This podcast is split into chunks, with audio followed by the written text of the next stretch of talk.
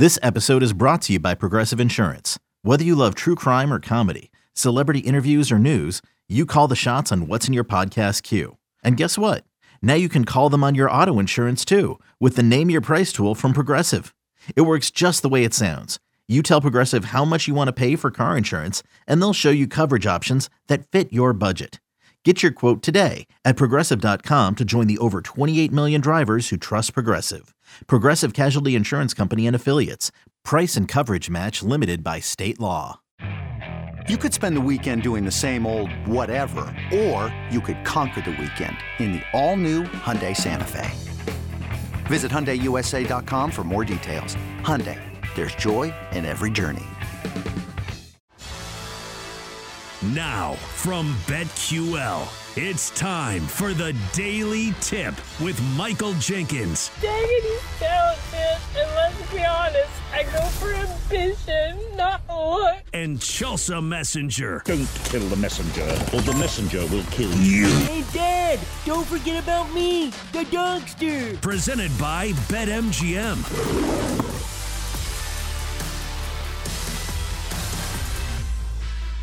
Good morning, everyone. Good morning.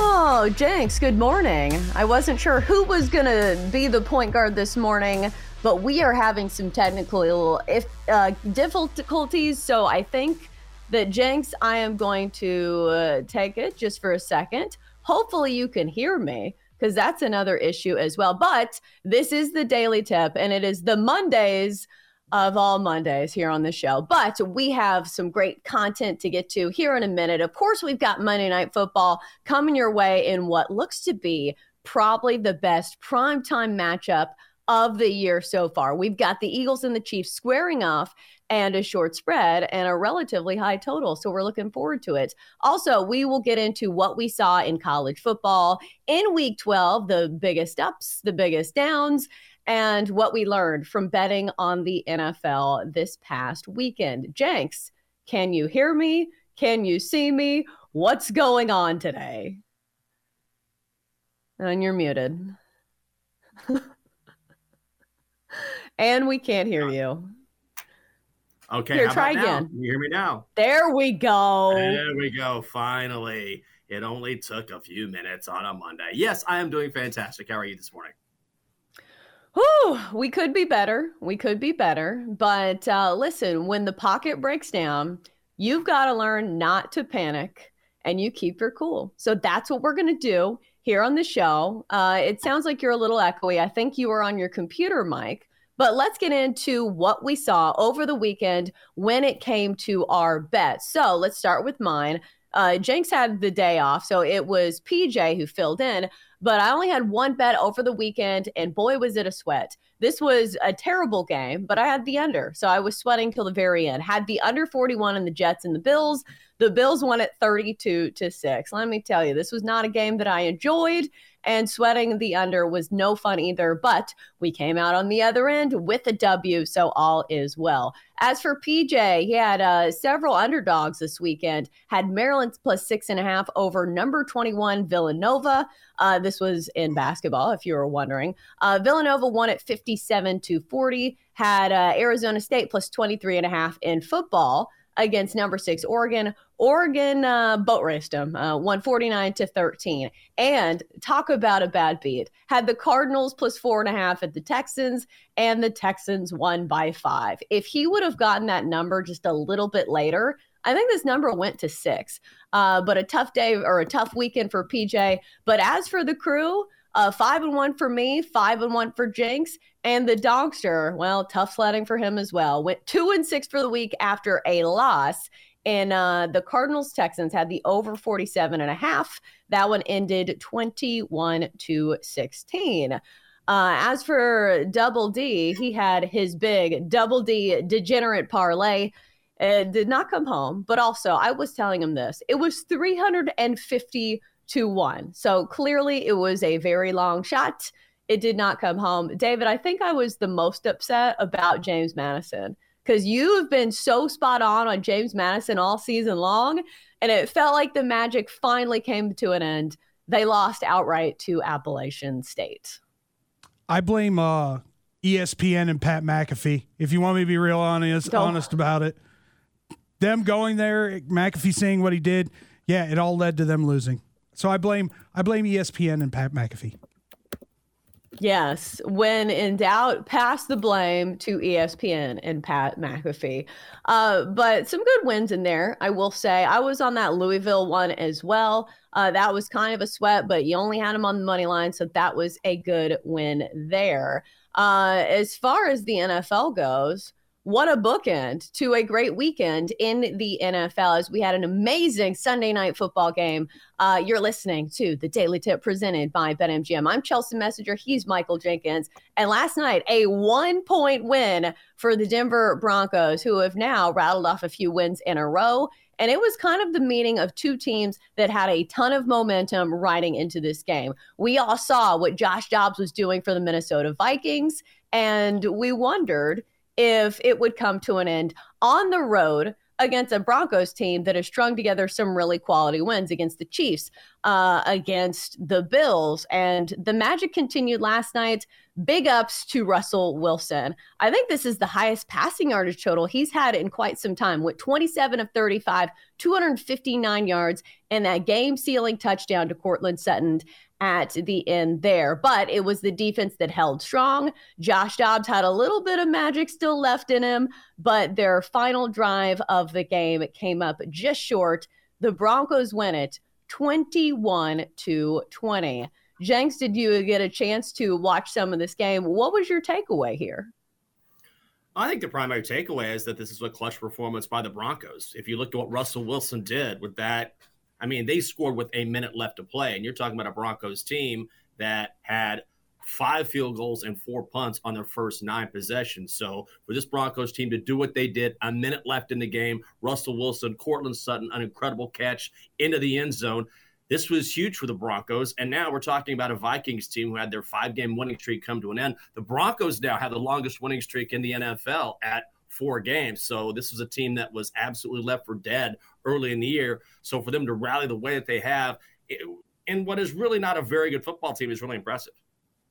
Yeah, it almost feels like the Broncos are playing with house money now because nobody had expectations for this team after they gave up 70 points to the Miami Dolphins. But now they're starting to look like an actual football team. They have re arisen from the grave, kind of like that gif of The Undertaker that I love using on Twitter, where he just pops up out of the coffin. That's the Denver Broncos right now. But I was interested from a market standpoint to see which team we should be selling high on because that's always the question when it comes to sports betting. When you see a team that's riding this hot streak, when's the time to sell out? But I feel like after watching this game, the answer was neither. Both of these teams went down to the the final seconds of this game, and I will say it was the Vikings that actually covered the number in this one. Uh, the spread on this was two and a half, so very much a sweat till the very end. But the Vikings cover, even though the Broncos win outright. Primetime unders continue to be the play as the under 42 and a half hits. James, I'm wondering when the pendulum swings when it comes to totals, because tonight a lot of people have asked me about this, where we've had such a hot trend to the under. I believe primetime unders are probably 26 and 8 now, just from my mental math, which is still extremely hot to the under. But we've also had some really bad matchups, at least offensively speaking. Tonight we get the Eagles and the Chiefs. Do you think this is a trend that's a matter of there is regression due at some point? I think it's matchup specific. I mean, at some point, we are going to see this come down and that the market will adjust just because scoring in the NFL across the board, not just in prime time, but during the regular season thus far, has taken a tick downward. That's why we've seen unders be the trend. But no, I don't think it's something that's necessarily going to correct tonight. I do think overall the market will settle like it always does because that's what makes Vegas so very good. They adjust the market accordingly. People continue betting a trend, and then that trend slowly starts to reverse. I think overall, we'll see this trend continue as a whole because scoring is down again. That's just sort of where we headed our where we're headed right now in the NFL. But I also think that you can't get too stuck in thinking, okay, the market's going to correct because there are individual matchups that aren't necessarily in prime time, or maybe they are that lend themselves to the under regardless. Oh, for sure. Anytime like the Jets are playing, it's basically an under on your plate for you and has nothing to do with the primetime matchup. It's just they have a really good defense and a really terrible offense. So it's extremely matchup dependent as well. Going back to this game, what is the takeaway on the Broncos moving forward? Is this finally a team you think you'd bet on, even though I will say they didn't cover here? Yeah, I don't necessarily think I would bet on them. I think what it shows is this is a limited football team based on their ceiling. Russell Wilson was very good, was not spectacular, but this is how they're going to win. This is the formula for them to win moving forward when you've got a guy like Sean Payton, who I will say was getting a lot of heat early in the season, but not so much now. He has done a very good job of playing to this team's strengths, which is Let's not go crazy on offense, but Russell in situations where he's got to throw the ball 50 times a game. Let's lean on our defense, which is one of the better units in the NFL, and have Russ make short passes or passes that are still within his skill set. And it's worked. Yeah, I was surprised to see the Broncos run game kind of stalling out here because, like you said, that's kind of been the identity of this Broncos team. And sure, the defense came up huge here with the turnovers. And I think that's a problem to watch moving forward as Josh Dobbs and hanging on to the football, as good as a story he's been. That has been the one knock on him moving forward is that he sometimes fumbles in very inopportune moments. But looking at the run game in this one, the Broncos only had 46 rushing yards, which I think it's extremely impressive. If you can win a game only running the ball for 46 yards. So Russell had more of the onus on him in this one because he had to. But what about the Vikings? What about this team that you can tell that they've really rallied behind Josh Dobbs and they covered this one and it certainly was close. And this is still a team with a winning record. The Vikings are 6 and 5. Is this a team that you would be willing to bet on moving forward? Oh, absolutely not. I'm not trusting the Vikings. He's been an incredible story, Joshua Dobbs has been. And now he's the first quarterback in NFL history with three rushing touchdowns and at least three passing touchdowns in his first three games with the team. So that's never been done before. And Sean Payton was saying after the game, this is a guy who is a lot bigger than we thought. He's a lot more formidable than we thought, at least physically. But ultimately, I feel like the Broncos and the Vikings are similar in that they have some talent, but they do hit their ceilings pretty quickly, which is why a game like this is pretty close. Right. So moving forward, it will probably be matchup based. And up next, I'm seeing for the Broncos, they get to go on the road to, or excuse me, they play at home again against the Cleveland Browns, which have been another nice little story. Did you see over the weekend where Dorian Thompson Robinson was crying after the game? It always makes me tear up when I see guys that are so emotional and so satisfied with the result. And I know it wasn't just DTR that really willed his team to a win. He was, you know, pretty mediocre. And it was really that defense that stepped up in a barn burner with the Steelers.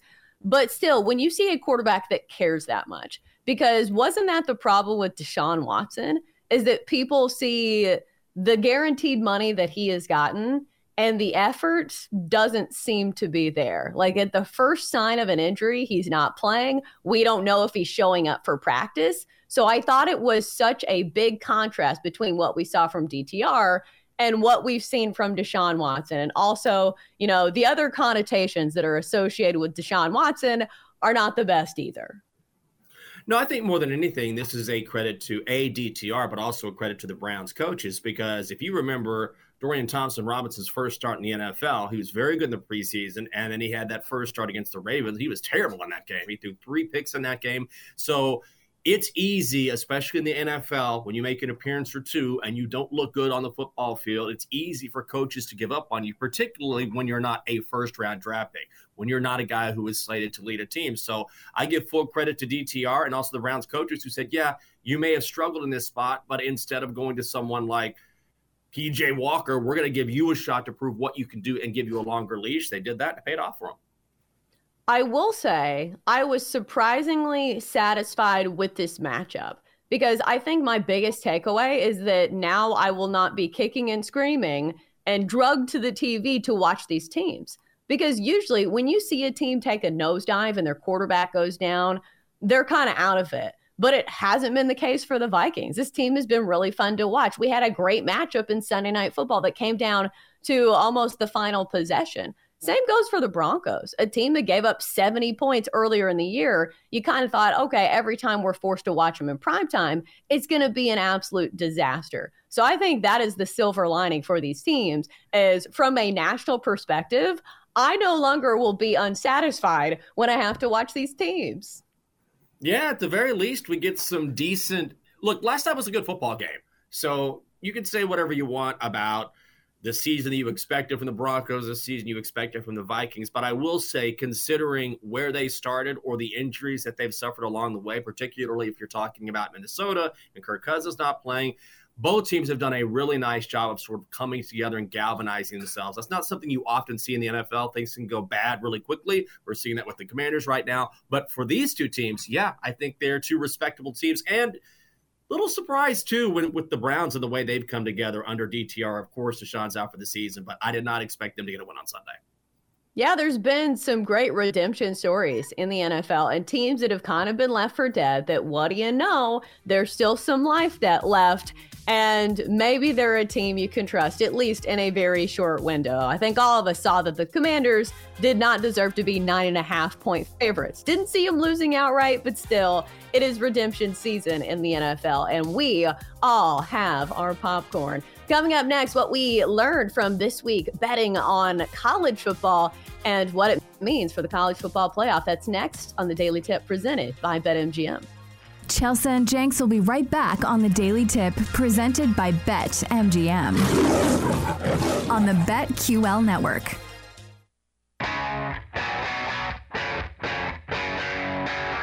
Welcome back to the Daily Tip presented by BetMGM with Michael Jenkins and Chelsea Messenger on the BetQL network.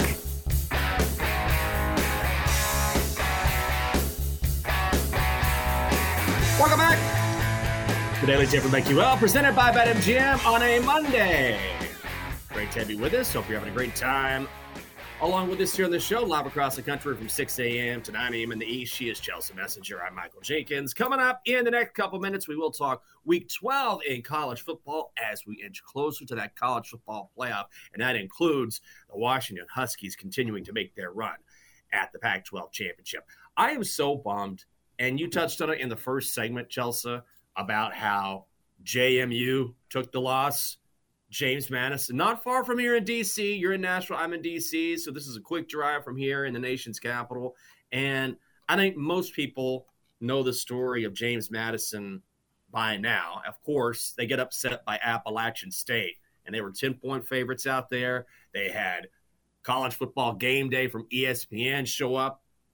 And now they are ineligible. Well, they have been ineligible for most of the season because they made the move from FCS to FBS to be eligible for a bowl game. And so here they are in the top 25, and JMU backers are looking around and saying, wait a second, we've had a great season, and you're going to punish us just because of this antiquated rule. We have to wait out. We have to sit out until you decide, the NCAA, you decide that we're suddenly eligible. Well, now this is going to get fascinating because despite the loss, Appalachian State winning 26 23 in overtime.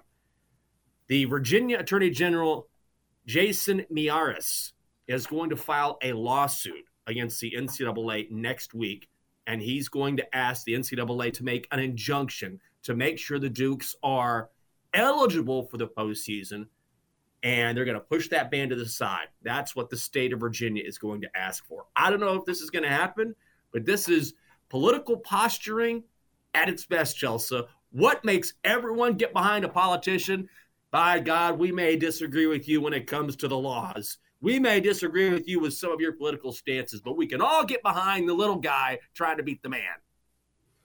I also think this is could be beneficial for the NCAA because doesn't this feel like a softball?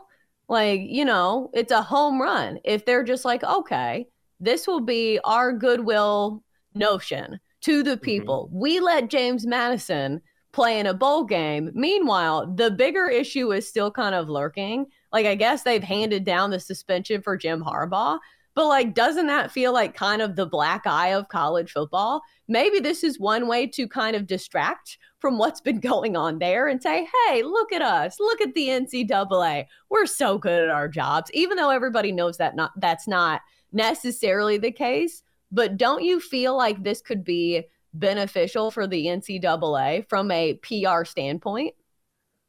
I think it could be, but the NCAA seems to me never interested in doing the right thing or doing anything that might shine them in a better light.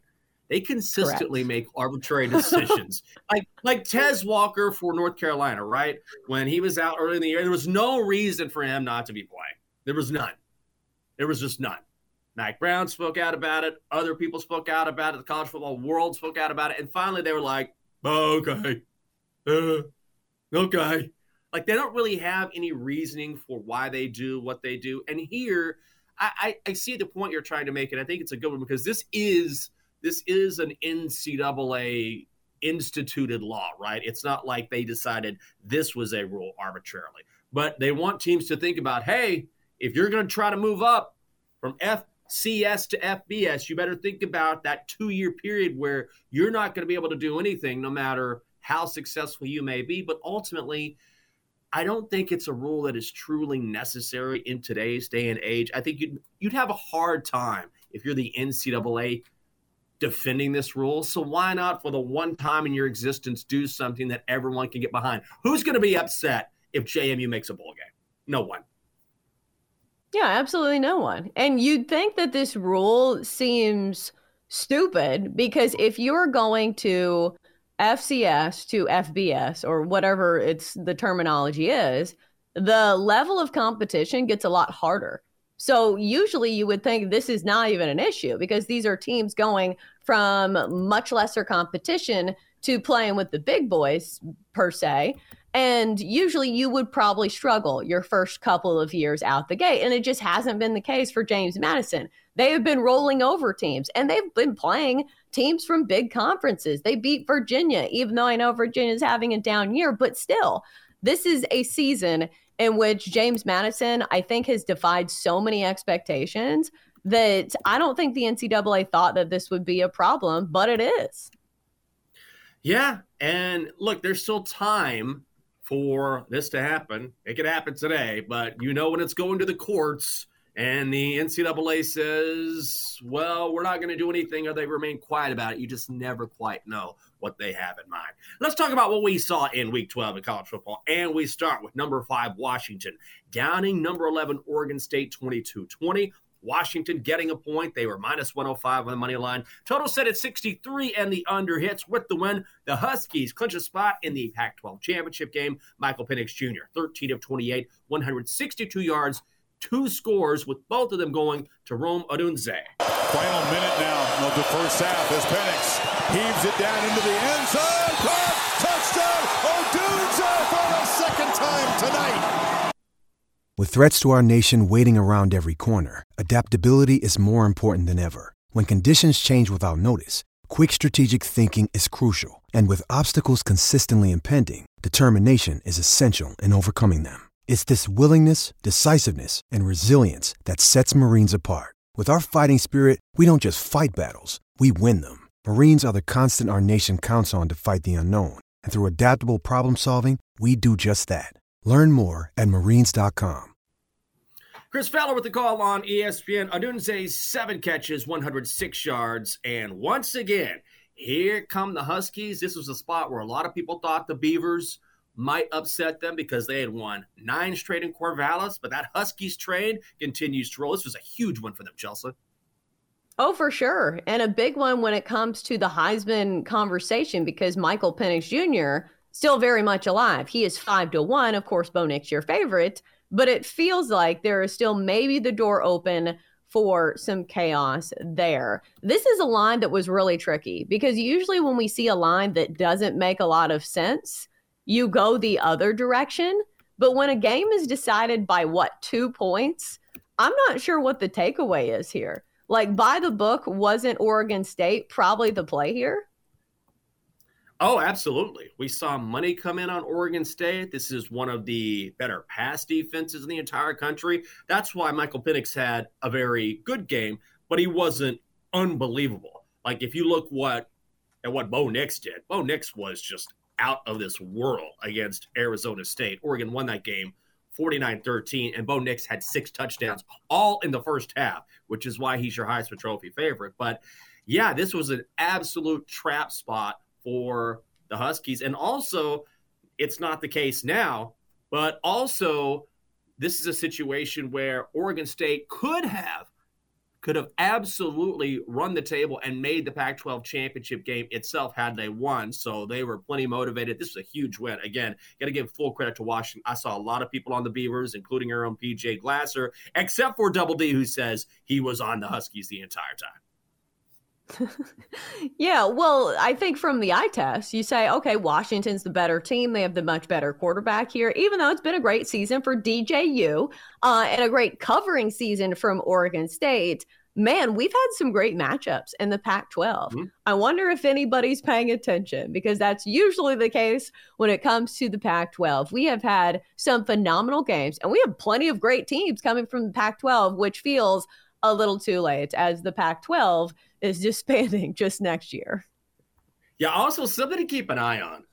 Oregon State, not that I'm going into the law reviews each weekend, but Oregon State and Washington State are trying to keep alive the Pac 12 as a two team conference. And what they want to do is then have some sort of partnership with the Mountain West, and they want to keep all of those Pac 12 assets from the past. The leaving members members of the Pac 12 who are going away to the Big Ten or wherever are saying, no, we're going to sue you and keep that from happening. So this is a battle, again, tied up in the courts that maybe may or may not resolve in the next week or so. Let's go to the SEC. Enough this law talk. Number one, Georgia ripping. Number 18, Tennessee, 38 to 10. Georgia laying nine. Georgia minus 365 on the money line. Total set at 59 and a half. The under hits. How about the dogs? Carson Beck, 298 yards passing and three touchdowns, including one to his stud tight end. Carson Beck's got two touchdown passes today.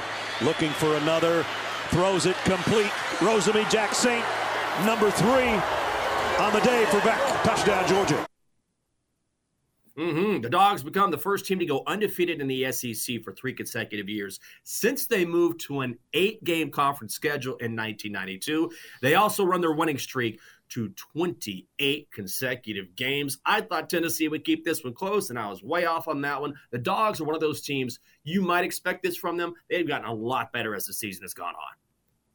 Oh, for sure. And I think you see this number and you think this is a big number to lay in the SEC in a divisional matchup. But this is actually the lowest spread on Georgia all season long.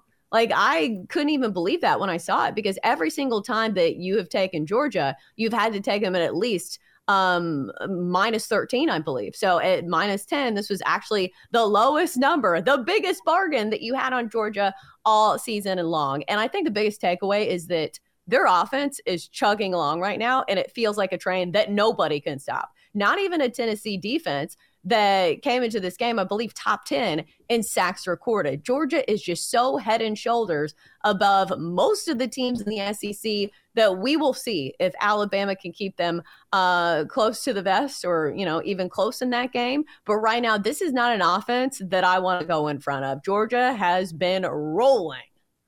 Mm-hmm. They sure. I'll tell you another team that's rolling. I can't believe I'm saying this. Number 17, Arizona beats number 22 Utah 42 to 18. Zona laying two and a half points. They were minus 145 on the money line. Total set at 47. And to hook the overhits, what a turnaround it has been. They won their final game ever at home as a member of the Pac 12. Noah Fifita 22 of 32 touchdowns. Arizona jumps out to a 28 0 lead early in the second quarter. They were never challenged in this one. This is what a bad run it has been for Arizona and why it's so impressive what they've done this season. The Wildcats now have a five game winning streak, their longest in nine years. They have also beaten four teams ranked in the top 25 in the same season for the first time since 1989. They were an auto fade for a couple years now, and now here they are beating up teams in their own conference before they leave, having a great year. Yeah, this is a textbook example of a team that the market was too low on. Look at the line in this two and a half. And I think a lot of people came to this game thinking, okay, Utah has really gotten more of the spotlight due to their defense. They have had more spotlight games when they play USC. Usually it is on some network and we actually get to watch it. Meanwhile, Arizona just chugging along in the top 25. And this game was not even close. So I think it's one of those teams that number one, they're in the Pac 12, and number two, they're not even one of the favorite Pac 12 teams. So they have just been flying under the radar. And we saw that in the line. Two and a half point favorites win it 42 to 18. Yeah, unbelievable. And finally, we should mention there were some huge stories over the weekend in college football. We mentioned Bo Nix. Jayden Daniels, you talk about a guy who's making a run towards a Heisman Trophy. Hmm. He goes 25 of 30 for 416 yards, six touchdowns, also rushes for 96 yards and two touchdowns in a 56 14 win as LSU throttles Georgia State. So we talked about hey, can Jayden Daniels make a run here? Now he's got eight touchdowns in this past game. A huge story down at Florida State where Jordan Travis out for the season. That was awful to see. Has a serious leg injury. But ultimately, if you're looking at Heisman Trophy odds and the quarterbacks involved, you've got Bo Nix at plus 110, Jayden Daniels now at plus 140, and then the aforementioned Michael Penix Jr. at 5 to 1. This is going to be close, Chelsea, and Jayden Daniels is right there. We wondered when he was going to get the attention. It's coming all to him right now. Oh, for sure. And I think my biggest question for his Heisman candidacy was can his team be good enough? Because usually in the past few years, it has been the best player from the best team in college football, or at least close to it. It's been a team that makes the college football playoff or something. But back when Lamar Jackson won the Heisman, I believe Louisville went to like the TaxSlayer Bowl. It was not one of the premier teams in college football. It was a good team, but it wasn't one of the main contenders. So I think if you can pad your stats enough and you are, you know, a dual threat quarterback like that, it's not out of the realm of possibility. You just really have to be that much better than the next guy if you're going against somebody who's from one of those blue blood schools. Not that LSU isn't. I'm just saying that their team really hasn't had mm-hmm. the success that we've seen from previous Heisman winners. But this year, you know, there's not a, a candidate from Georgia. There's not a candidate from Ohio State. So you take those blue blood schools out of it. I think there's a chance. I think there is too. And he just keeps on creeping up, keeps on creeping up. This is going to be stat pad city over the last few weeks. I'm surprised that Bo Nix didn't throw for another six in the second half just to keep those Heisman tro- Trophy hopes alive. He certainly was magnificent, but six seated, six touchdowns in the first half.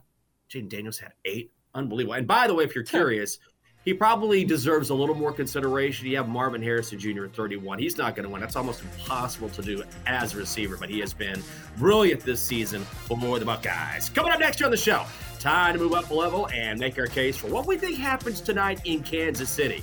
We've got a preview of Monday Night Football on the way. She's Chelsea Messenger. I'm Michael Jenkins. It is a daily tip from BetQL presented by BetMGM. We're coming back right after this.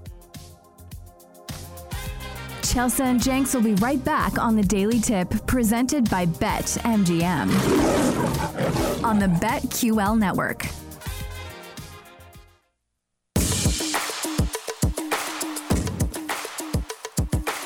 Let's get back to the Daily Tip with Chelsea Messenger and Michael Jenkins, presented by Bet MGM on the BetQL network.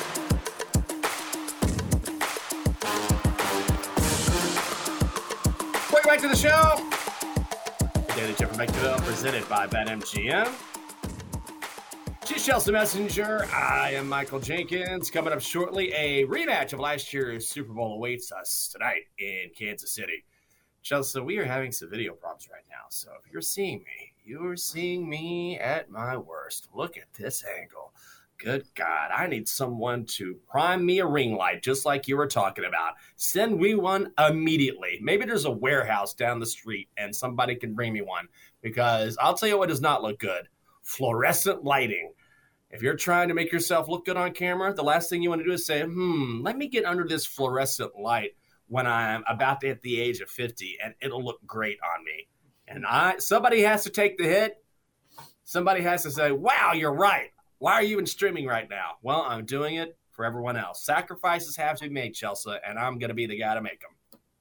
Yeah, you look like you're at a Kmart. You know how Sure do. depressing Kmart's used to be? Like, I don't know what the memo was, but they never used to care if half their lights weren't working. You're like, is this place abandoned? Like, has this been condemned? It's like, no, we're open. Nah. And now, like, Kmart's aren't doing so hot, if I am not mistaken. Have you seen a Kmart? Do these still exist? I think they probably do. They've just been. I can search here because of the technical difficulties. Kmart. Like who is search? Oh wait, I see deals on furniture, toys, and clothes, and tools and TVs. Oh yeah, they're still around. I think they've downsized quite a bit, and now because of my setup, if ever I want to to type something, I have to lean into my computer and be like, "Hey, look at my big fat head under this fluorescent lighting. It's even worse." Ugh. The only thing I think about, or one of the rare things I think about when I think about Kmart, is the ICEE. That was probably before your time. Does anyone remember the ICEE? No, of course. Yeah, ICEEs, right? you mixed them. You did the the red and the Coke, or the blue and the red. Yeah, those were dope. So one thing about a Kmart that was good because you'd walk around, you're like, oh my god, I can't believe this place is still open. And then you'd look in the distance, and there'd be a fog from all the dirt inside the Kmart. And you'd be like, what is that? What is that light? And it'd be an old ICEE sign. You're like, by God, I'm gonna go up there. I'm gonna get me an ICEE. Maybe I'll mix the cherry and maybe I'll mix the Coke, and I'll just everything will be right in the world. I bet they don't even do that anymore. No way they do. Jenks, they do. They have them at They 7 do? Eleven. I had an ICEE the other day. My daughter likes them. Um, I mean because obviously- well, no, not at Kmart. I haven't been Yeah. to a Kmart in ages. And also, it's just depressing to go in there because none of the lights work, like I said. Uh, but they still have this at 7 Elevens, even though theirs is the Slurpee and they have like way more flavors. Although, I think sometimes the more simple flavors are actually Mhm. better. Do you ever think about this with like ice cream? Like I had plain chocolate ice cream the other day and it was amazing. Like there are so many ice cream flavors now that sometimes you forget like the main ones, they are pretty damn good. Yeah, I'll crush. I love milkshakes.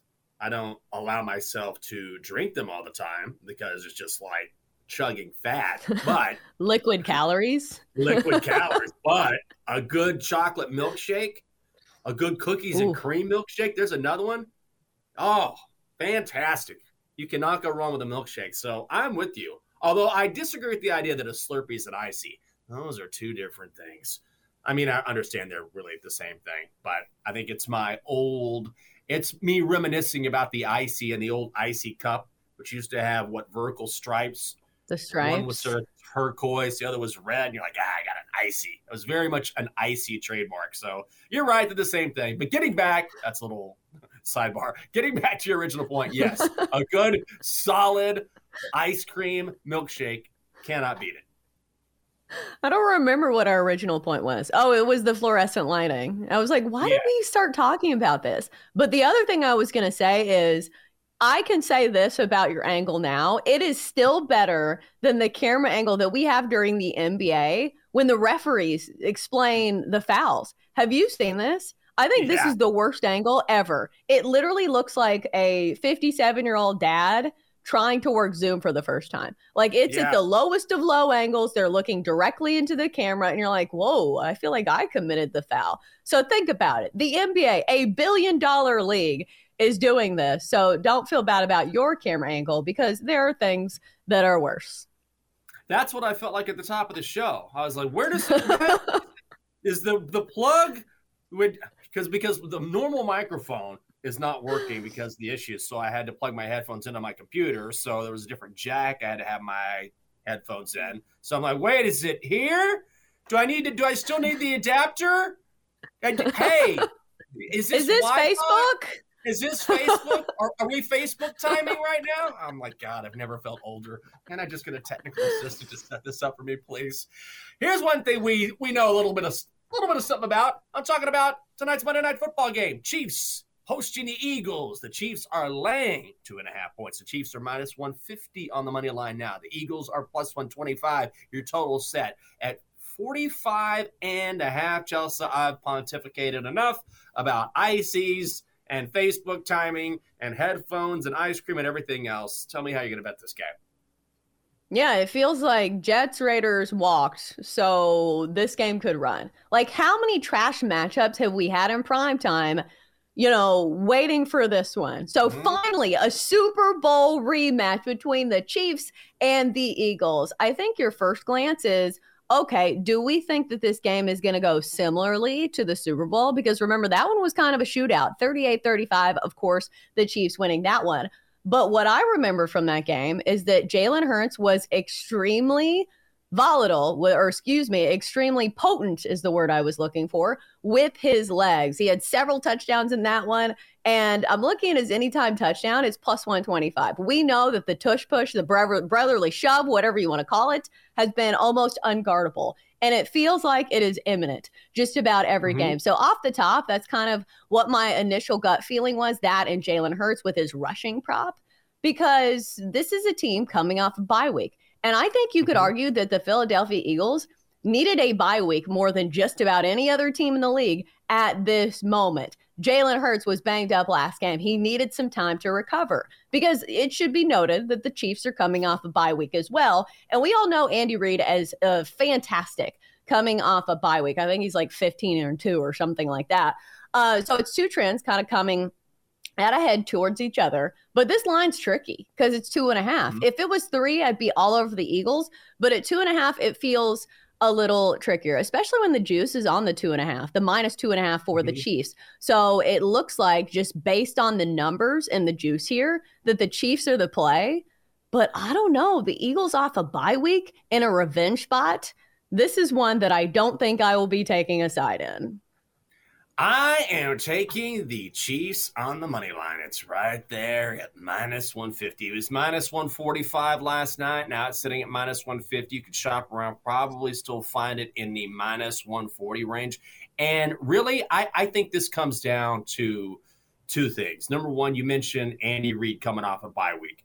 He is a witch, an absolute witch. Coming off the bye week, straight up, Andy Reid is 21 and 3 with hmm. Kansas City.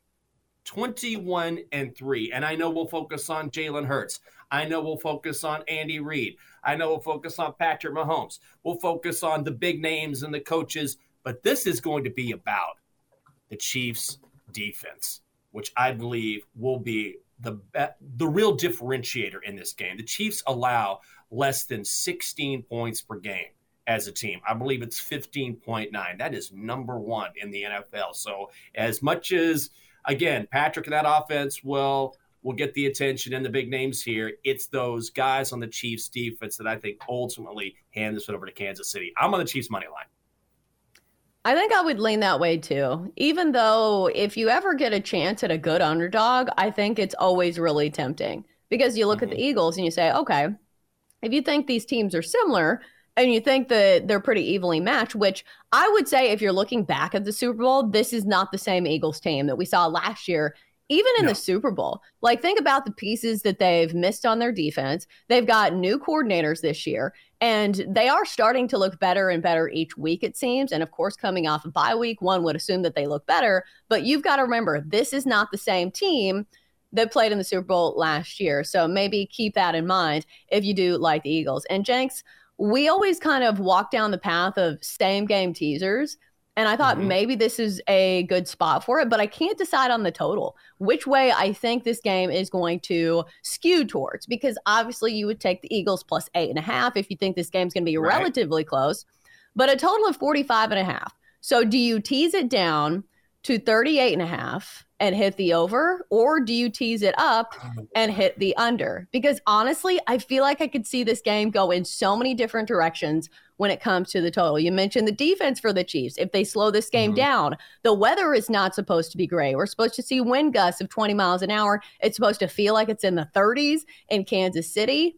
But then you look at these two offenses and you're like okay would anybody shock, be shocked if we saw another 38 to 35 game?